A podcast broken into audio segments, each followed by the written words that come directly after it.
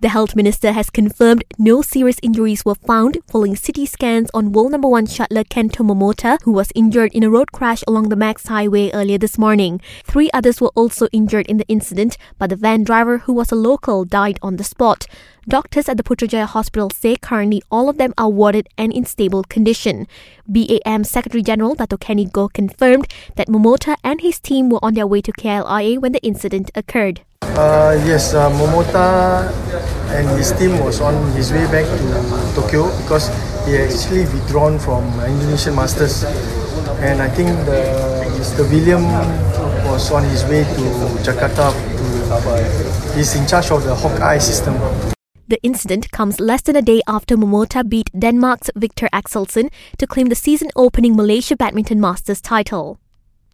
AC Milan are reportedly ready to challenge Arsenal to sign defender Jerome Boateng from Bayern Munich. The 31-year-old wants to leave the Bundesliga club this winter.